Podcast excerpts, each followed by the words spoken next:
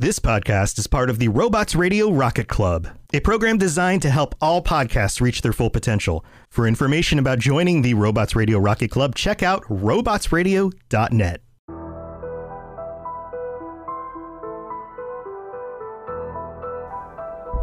Hello, and welcome to the Assassin's Creed Lorecast. My name is Austin, also known as Teecup. And my name is Shelby, also known as Shecup. Join us as we embark on unraveling all of your favorite mysteries from the Assassin's Creed universe. From assassins to Templars to the mysterious Isu and more, we will seek to uncover it all. So join us and maybe even take a leap of faith.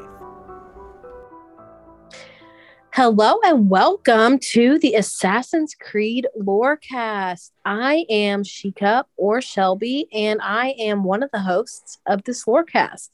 And my other host is with he- right here with me. I'll let him introduce himself. Yes, I am Austin, also known as Teecup. And Austin slash Teecup is definitely the lore master uh, on this show, if, you, if you're tuning in for the first time.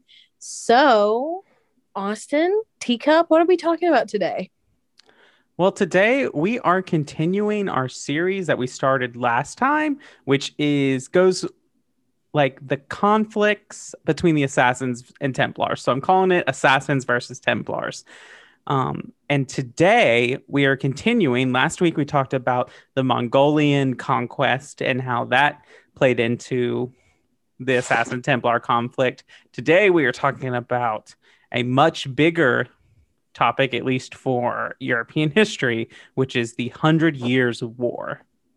Mm, that is a big topic. Uh, and it is named because it does last over a hundred years. Yikes. Uh, Can you imagine, like, a hundred years? Like, that's crazy. Yeah. Um. So I'm going to do a brief, like, what just... cursory, very introductory, very one oh one level overview of what the Hundred Years' War is. Um, and I want to stress that this is a very, very complex uh, historical situation. There's a lot of factors going into this. And what I'm giving is very brief. Okay. So you're not you're not including everything that you could. Like, every detail is not going to be mentioned. You are just giving a basic, broad, broad strokes overview of the, like, three most important points. Correct. And okay. It's really just the beginning of the Hundred Years' War. Okay, so not the uh-uh. whole thing. No, it's the beginning and the end. So... this is a series of conflicts, so it's not one long, like, drawn-out war of a hundred years of battles. It's a series of conflicts that enter into treaties and truces. Um, the Black Death happens during this. The bubonic plague ravages Europe, and obviously, like, you're not going to have... war isn't profitable when there's a plague going around. Um, really? Or- I never would have known. Ask Russia. Oh, or sustainable, I guess is the better word. Not profitable, sustainable. You didn't like my joke. I didn't. I'm just going to barrel on through. Anyway, so this is a series of armed conflicts between the kingdoms of England and France during the late Middle Ages. And so the years I have are thirteen thirty-seven to fourteen fifty-three. So that's roughly one hundred sixteen years. Um, and what, as I said, while not a continuous hundred years of conflict, it did last through five generations of kings on both sides. Which, to put that into perspective, for England now, if we went back five generations of kings, we're around George the Third or George the Fourth. Long time. Yeah. So basically, you know, five generations is almost how many, how old the United States is. Uh, right. And it's also like that long is beyond, like, living memory. Yes.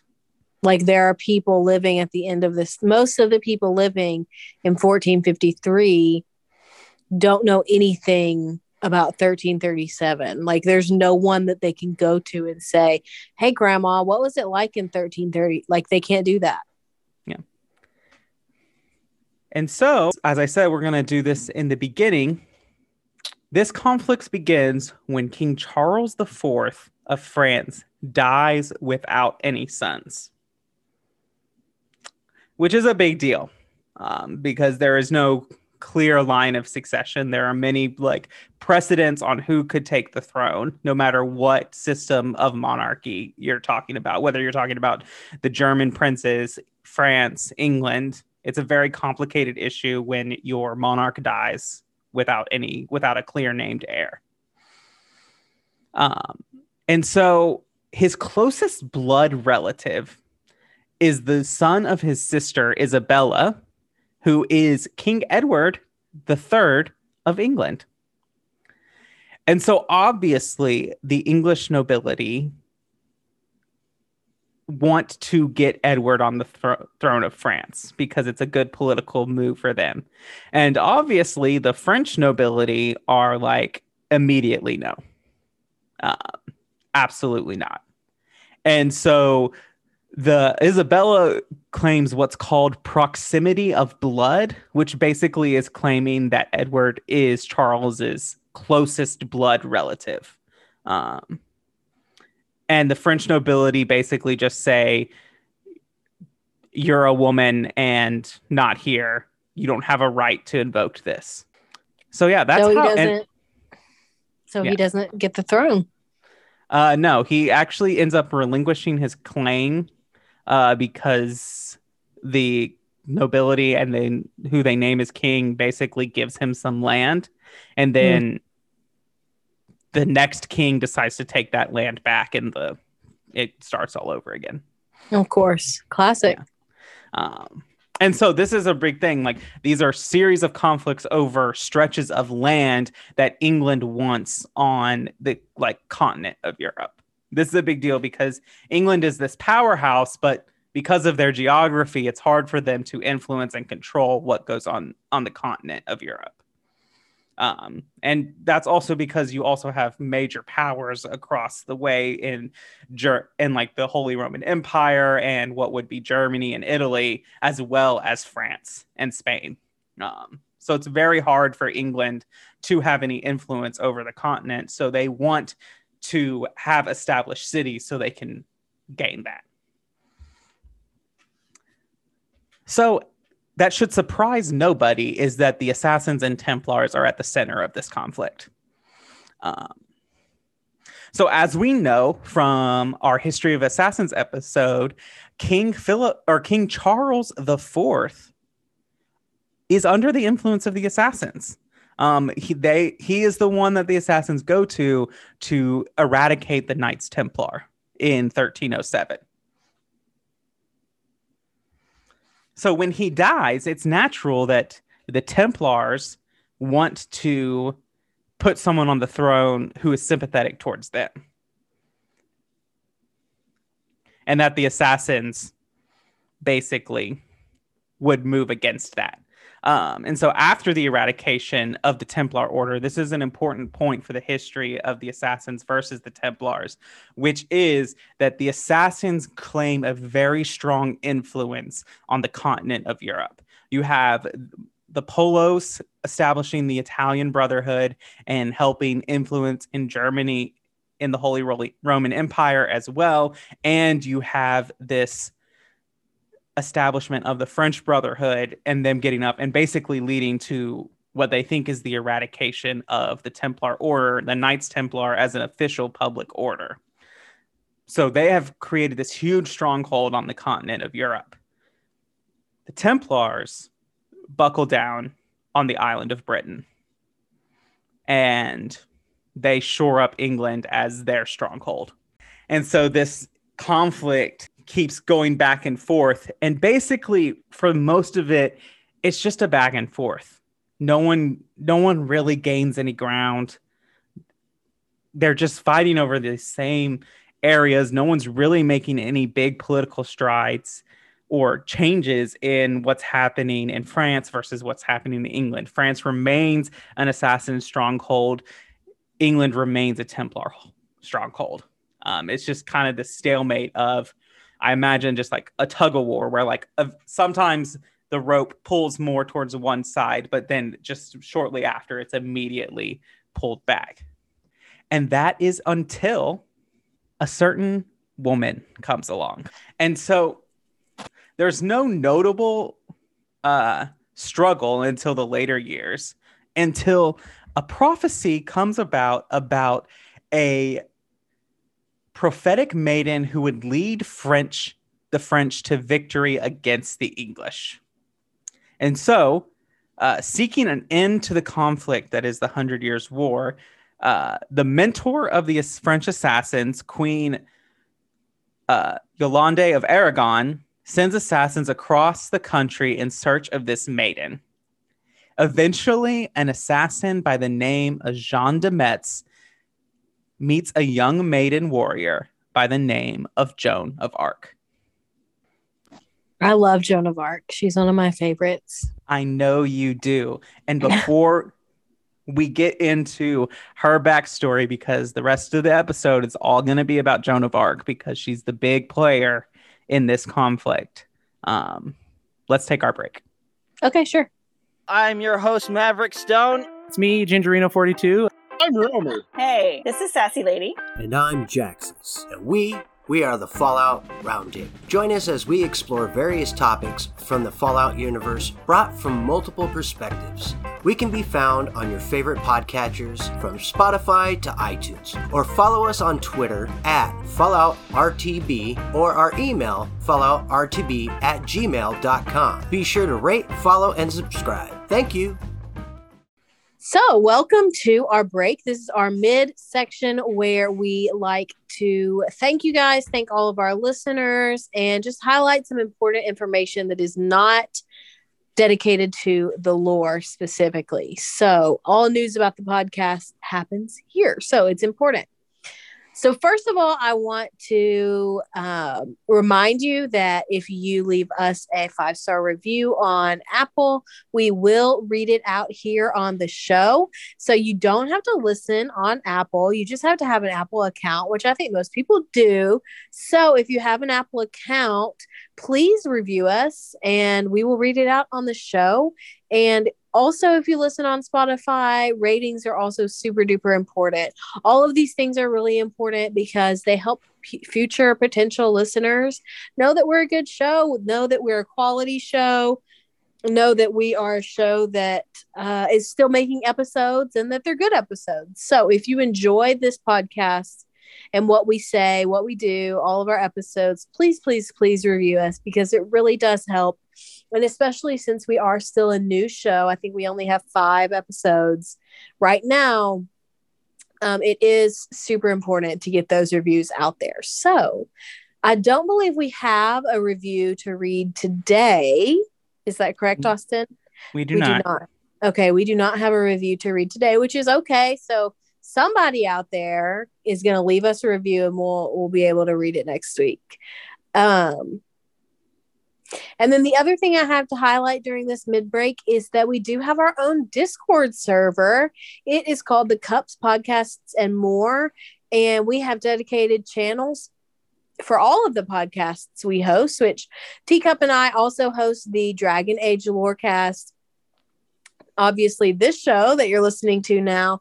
And Teecup and another host, Ben of Temeria, do the Holocron Histories podcast about Star Wars lore. So we have spaces to talk about all three of these shows and in addition other uh, of our favorite games and just generally sharing life with one another. So if you are looking for a space to talk about all your favorite games and share cute pictures of your dogs and cats, our Discord server is the place for you. You can find the link in the description. Austin, is there anything else I'm forgetting?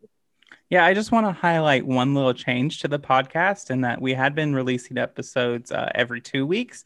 Um, we are happy to announce that we will be now releasing episodes every week. So no more waiting two weeks for your Assassin's content, Assassin's Creed content. We'll have that every week. Every Tuesday, it'll be on all of your podcast uh podcatchers. That's the word for them. Yeah. wherever you get your podcasts. Yeah. Awesome. Wonderful. I didn't know if we were announcing that yet.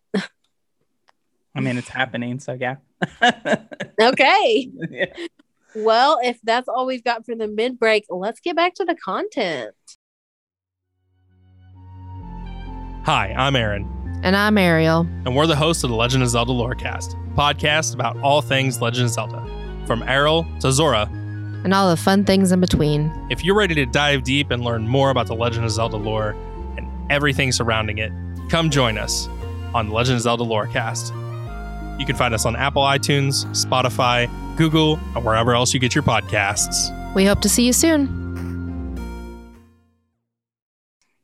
All right.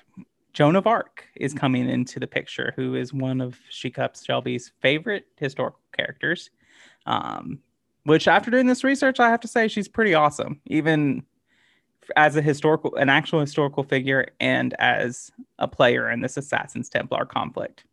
Um, and so a little history for her. She's born in fourteen twelve. Um, So, like, right smack dab in the middle of the Hundred Years' War. Maybe a, on the latter half of the middle, but still pretty close to the middle, um, to a peasant family. So she grows up with this conflict that doesn't seem to end anytime soon. Um, she grows up basically always with the threat that the English are going to come and rule over them and enslave them. Um, at thirteen, she receives visions from saints that claim that she will free the land of English domination. And so naturally after this, by her family and friends and the people around her, she, her behavior is noted as strange. Um, she starts, you know, acting like she's this chosen one, which is what she feels she is. And it's just people note that she's strange, which, you know, Shecup and I host the Dragon Age Lorecast. Andraste, if you listen to that, Andraste takes a lot of inspiration from Joan of Arc um, in the story. Would you agree with that, Shecup? Absolutely. Absolutely. And I also think to make this make sense a little bit more, you have to understand, like, she comes from a peasant environment. Like, she's not born in the city. She's not nobility. She comes from a poor farming family. And she's very much acting like above her station, so to speak. Like, you know, poor farm girls, they don't get visions from saints. You know, I'm mm-hmm. sure the, like, who does she think she is? She got a vision, you know? So right. It's important to understand that when thinking about, like, how everyone doesn't take her seriously at first. Right. And she's also young. She's thirteen. And so it's also like, oh, you're just a thirteen-year-old kid who's doing this for attention. Yeah, you're just a girl. You're a thirteen-year-old girl who's unmarried. Like, what do you have to give to the world? Yeah. That's how people are going to look at her. Yeah. Well, she does gain the notice of someone from a more prominent noble family in France. Uh, she befriends a man by the name of Gabriel Laxart, uh, who, after noticing her, he is her step-cousin. I think that's important to note. Um, noticing her, he notices her with Eagle Vision, which for those of you who are either new to the Assassin's Creed story, maybe you started with Origins, or the Eagle Vision is a special sense that people with Isu D N A contain that allows them to, it's really complicated, but like you can sense the intentions of people and you can sense, like, you detect their aura, or you can notice patterns and secrets. Um, it's used for a lot of things. Desmond Miles use it, uses it to figure out the code on a keypad because he can see the fingerprints. Um, in the games, you can distinguish, okay, who's a good allied character, who's an enemy character. Um, you can sometimes see through walls. You can see, like, paths to climb up. It's just like a hidden sense. It's often called the uh, extra sense, the sixth sense that the Isu have, which is called the sense of knowledge, which makes sense. Like, it's this, you gain this sense of knowledge. So Gabriel Laxart basically sees Joan of Arc in Eagle Vision, and he then kind of pledges and agrees to help her with what she calls her sacred quest. Um, and she wants to be taken to a French captain by the name of Robert de Barricourt, Court, Barricourt, something like that. I don't do French, but that was my attempt. Uh, naturally, because Joan of Arc is this peasant girl, as Shecup said, he refuses to meet with her, which, you know, Shelby, does, does that surprise you? Not at all. And I know y'all can't see me, but I was over here rolling my eyes when he said that.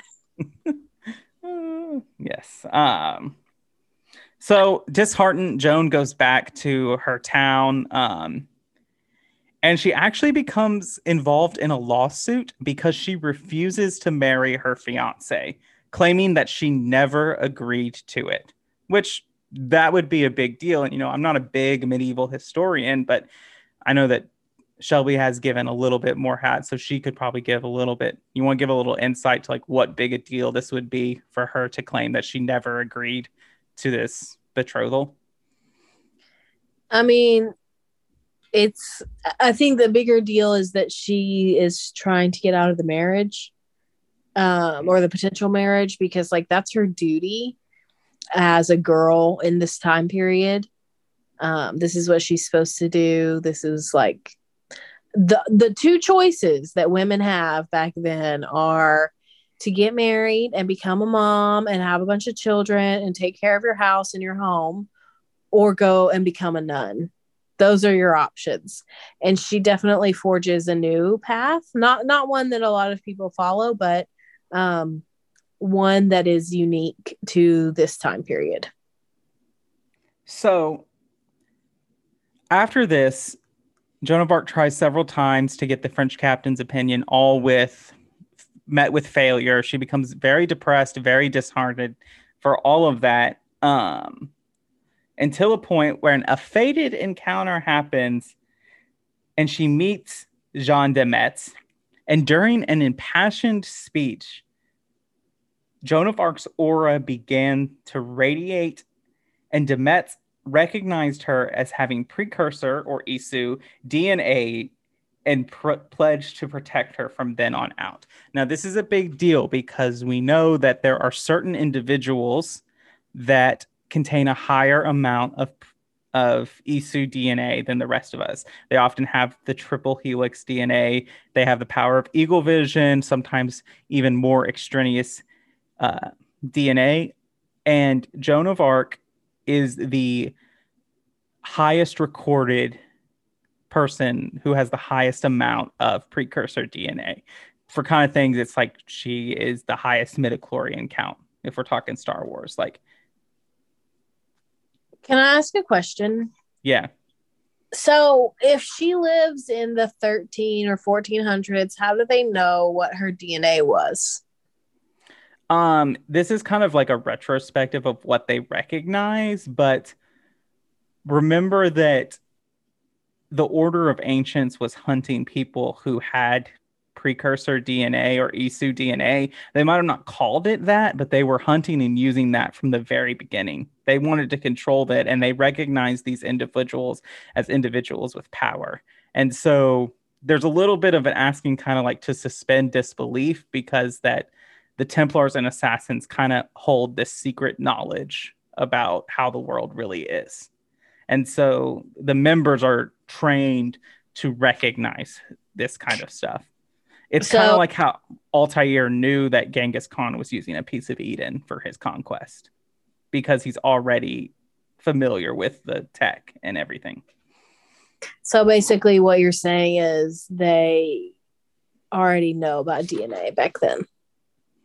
Sort of. It's more, I like I said, I'm using kind of a twenty-first century lens to describe what is happening, but sure, de Metz probably didn't say, oh, you have precursor D N A. Right. I'm just saying they understand those concepts more than we actually did at that time period.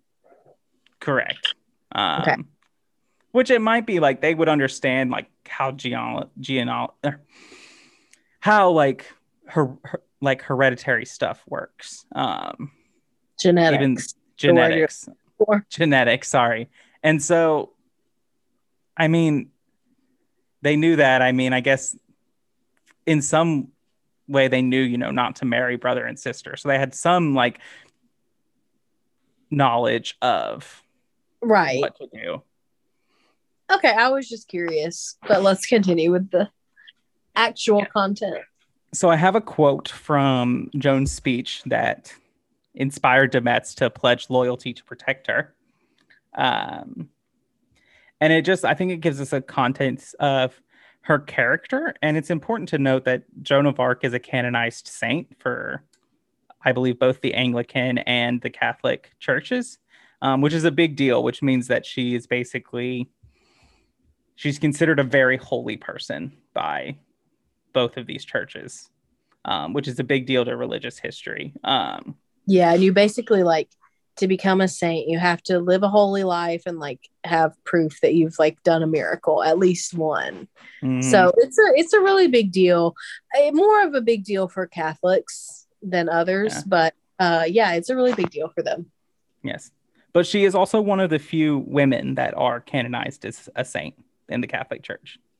Um, they're not, she's not the only one, nor is she the first, but she's one of the few. There's actually quite a few female yeah. saints, like a lot, actually. Mm-hmm. Uh, so she says, I was born for this. There's nobody in all the world, neither king nor duke, nor any kingdom who can recover the kingdom for France. This kingdom will have no help, if not from me. Wow. I've never read that before. Um, mm-hmm. It's really impressive how confident she was. Yes.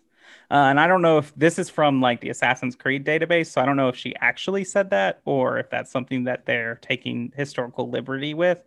But I do know from my cursory things that she was a pretty confident person. And I think to be a woman in her position in her time, she would have to be.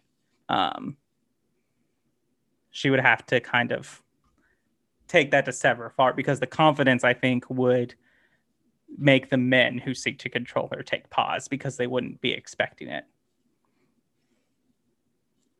I don't know how you feel about that. Yeah, I absolutely agree with that. I was looking up whether that quote was uh, authentic or not. Oh. So, uh, Joan of Arc is eventually referred to the um, captain's liege lord, which this story will make you laugh, Shelby, uh, the Duke Charles of Orleans, uh, who was expecting her to perform healing or some type of miracle after hearing about her. But instead, she scolds him for having a mistress and requests aid from his son-in-law instead of him. That's hilarious, and I totally support it. Yeah. Yeah. It's a very, like, on-brand. Yeah. Um,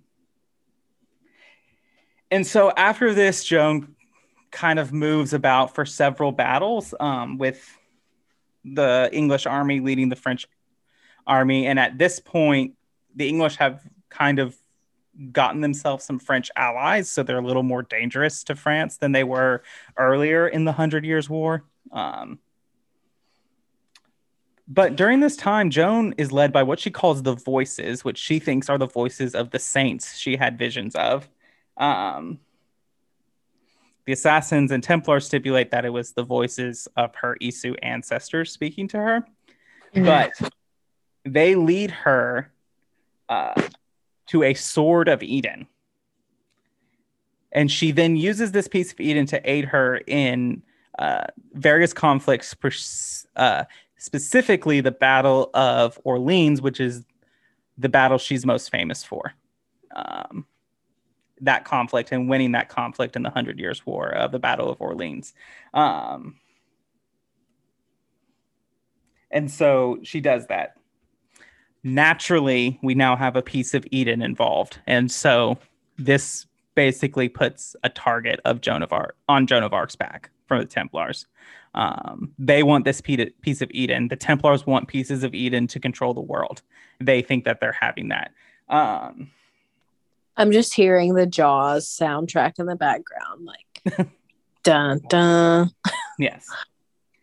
Um, and so Templars, both in the English and French armies, plot to have Joan captured and burned at the stake on charges of witchcraft. Um, which is what happens in real history. Um, however, that's not the end of the story for the assassin's history. You're giving me a face. hmm. I was just going to say something, um, but I'll wait until you finish it. Okay. Uh, the assassins plan for someone to take Joan of Arc's place. Uh, her maid, Fleur, volunteers, and Joan escapes and lives her life hidden in the countryside, where she presumably dies of old age. She also marries Gabriel Laxart and produces one child. And that's the end of Joan of Arc. It's really interesting, because in real life, the leaders of France are basically like using her, like, okay, do this for us. And then they turn around and betray her. Um, so it's kind of interesting that a similar political situation is happening in the Assassin's Creed. And I mean, of course, they're probably drawing from history, but um, it's very interesting. Yes, I think it's interesting to have her live. Mm-hmm. Um, which when we get into, when we move into Legacy, I'll talk about why I think they chose that liberty, to take that liberty. Um, it's an important thing that has become in the later games. But yeah, do you have any overarching thoughts about Joan of Arc?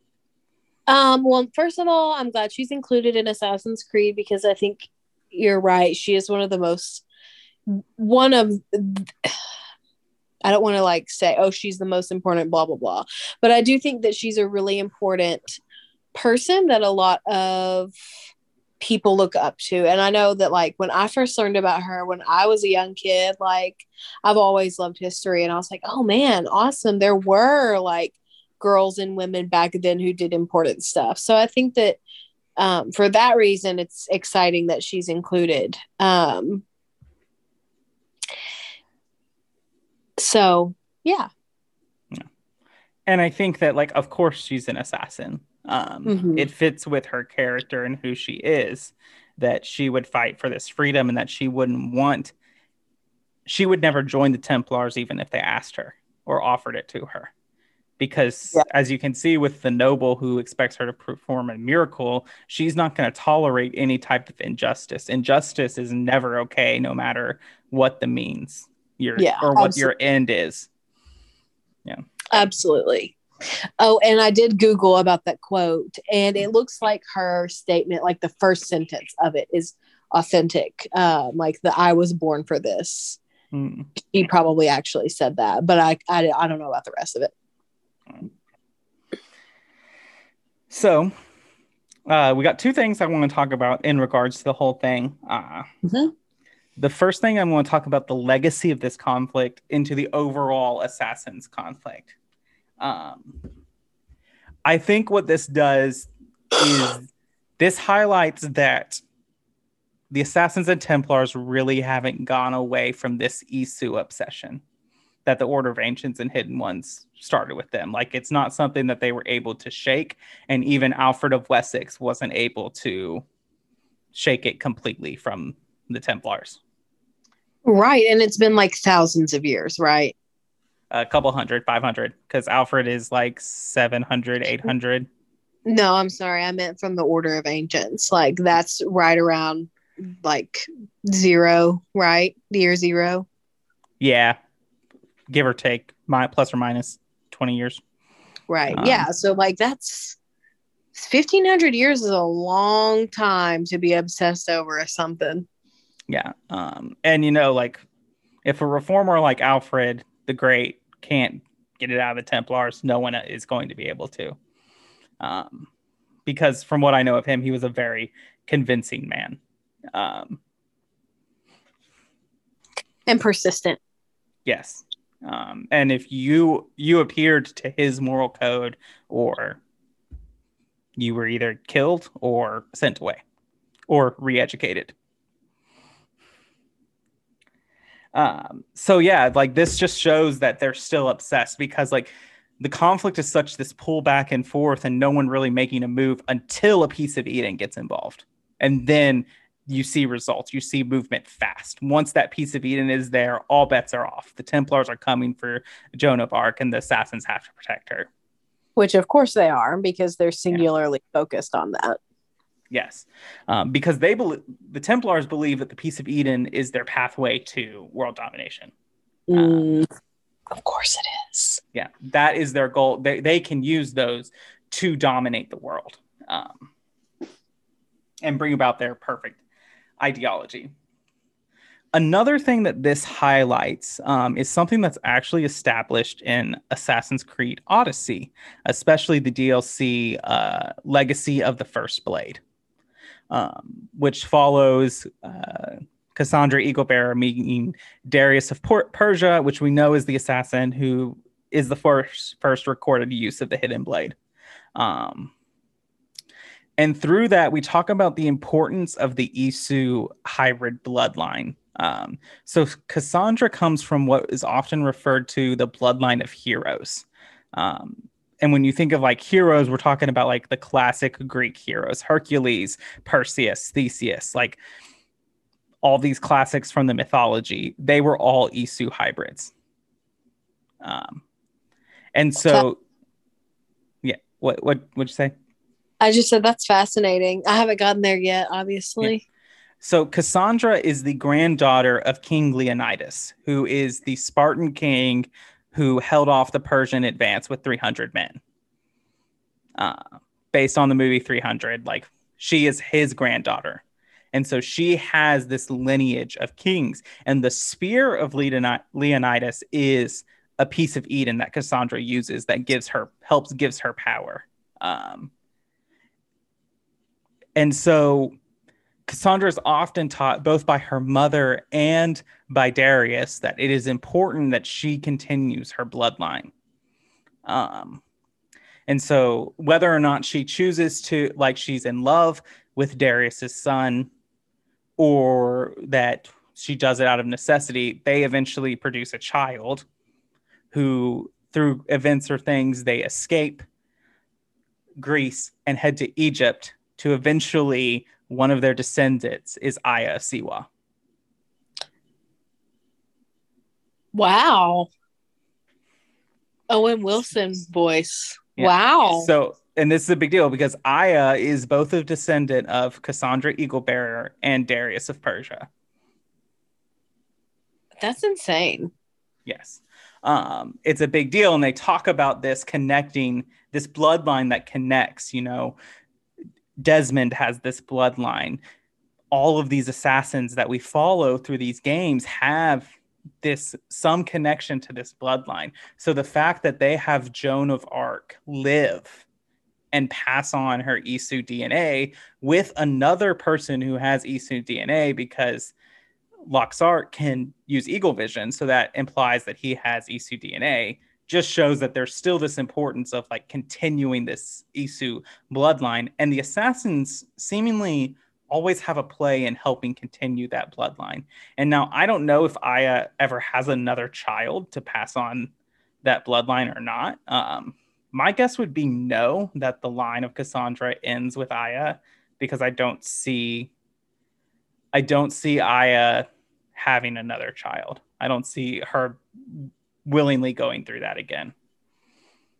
I definitely don't, I wouldn't see her and Bayek having another child together. No. But maybe she did with someone else. I could see that. Yes. And, you know, like it is later, you know, contraception isn't reliable. It's possible it just happened. Um, you mean it's earlier? Uh, yeah, that's what I meant. Later. Yes. And another important thing is this sets up both Assassin's Creed Unity and Syndicate, because you establish both France as this assassin hub and England as this Templar hub. And it's so interesting because Assassin's Creed Unity kind of follows how all of that kind of falls apart with the French Revolution. So basically, and we'll get onto this, the the assassins basically coordinate and dismantle the colonial Templars through the American Revolution. So the Templars basically say two can play at that game, and they start the French Revolution. Um, and then Assassin's Creed Syndicate follows the kind of anti-industrial, you know, uh, Karl Marx movement against like industrial revolution England, which follows the assassins dismantling uh, the Templar presence in England. And so neither of those stories really happened without the kind of establishment that happens in the Hundred Years' War. Right. It's so interesting how these things have such a long-lasting impact. Mm-hmm. And it's also interesting to me, like, it's a very convenient writing device that they would set up, you know, a, an assassin country versus a Templar country, between two countries that, like, already have massive animosity and hatred toward one another. Yeah. And, of course, the Hundred Years' War has huge conf- huge huge implications for the Assassins Templars, because in real history, like, if you want to know why France and England have so much conflict, I mean, it starts before the Hundred Years' War, but look to the Hundred Years' War, and that's where you really get the bulk of their conflict with one another. Well, Austin, do you have anything else to add? I don't. That's really this conflict. All right. Well, thank you for listening to the Assassin's Creed Lorecast. We'll see you next week. All right. Thank you. Thanks for listening to the Assassin's Creed Lorecast. You can find us on Twitter at Assassin's Creed Lorecast, or you could talk to us on Discord in the Robots Radio Discord or our personal Discord server. Both links found in this episode's descriptions. Thank you for listening, and always stay to the shadows to serve the light, Assassins.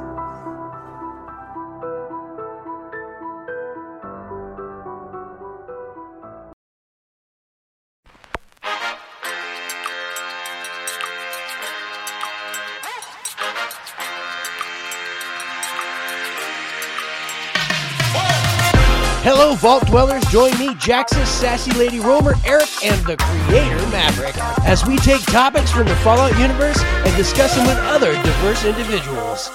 We can be found wherever you listen to your podcast. You can follow us on YouTube. You can also find us on Twitter, or X, or whatever you want to call it, using at Fallout R T D. You can send us an email using fallout r t d at gmail dot com. Join us. The conversation has already started.